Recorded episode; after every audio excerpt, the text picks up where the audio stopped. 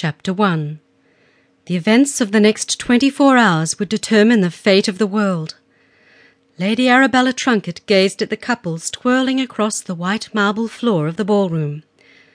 Did any of them fully appreciate the gravity of the situation? She swirled her champagne and then tossed the glass up to drain it. A sense of dread shivered over her skin, and she scanned the ballroom for a waiter. One more glass might settle her nerves. The high and mighty of Urbannia assembled in the mirror-walled expanse of Highview House to honour the presence of the ambassador from Gandiss. They waltzed by, gliding across the polished floor, men in their finest evening tails and women in velvet and silk gowns, jewels and shiny fabrics glittering in the glow of gaslight chandeliers. She had to admit it was a beautiful sight, and the ebullient atmosphere nudged her attitude an inch toward hopeful. Not interested in dancing tonight, Belle? She jumped at the voice behind her. Father! she exclaimed, and then smiled as Sir John Trunkett leaned forward to kiss her cheek. You startled me. Come with me.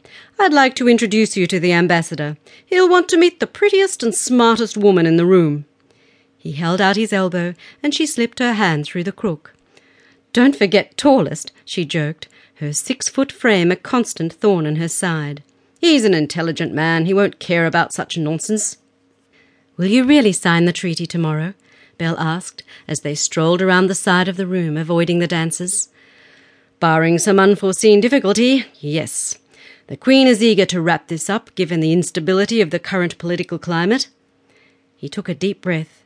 Five long years I've worked on bringing Gandiss to the table. I can't believe it's finally going to happen. At last we have some hope of a lasting peace between the East and the West. I'm so proud of you, father. She squeezed his arm. This is a momentous occasion. Sir John smiled and covered her hand with his. She followed his gaze as it travelled to where the ambassador from Gandiss, His Excellency High Lord Ismatan, talked with a short man in evening tails. Yes, everything seems to be going well at this point. We discussed trade relations today, and I must admit the end result is very favourable. I only wish I had hopes the other eastern countries might be willing to begin talks. But the situation there seems more unstable than ever. Every approach I try with them is a complete failure. Belle sensed her father's frustration.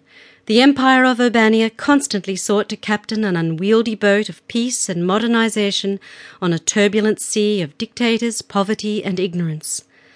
Of course, Sir John, as Lord High Minister, felt the brunt of this responsibility.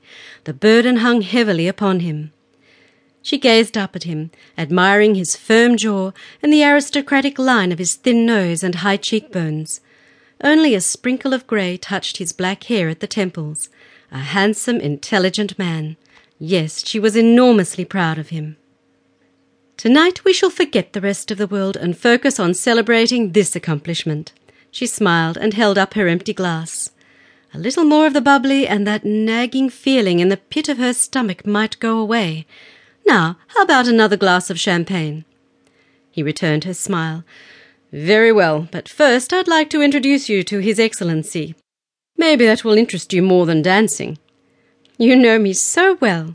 She chuckled as she grabbed a full glass from the tray of a passing waiter they approached the ambassador, where he talked with Lord Percy Bottlemere, the Lord High Treasurer of Urbannia.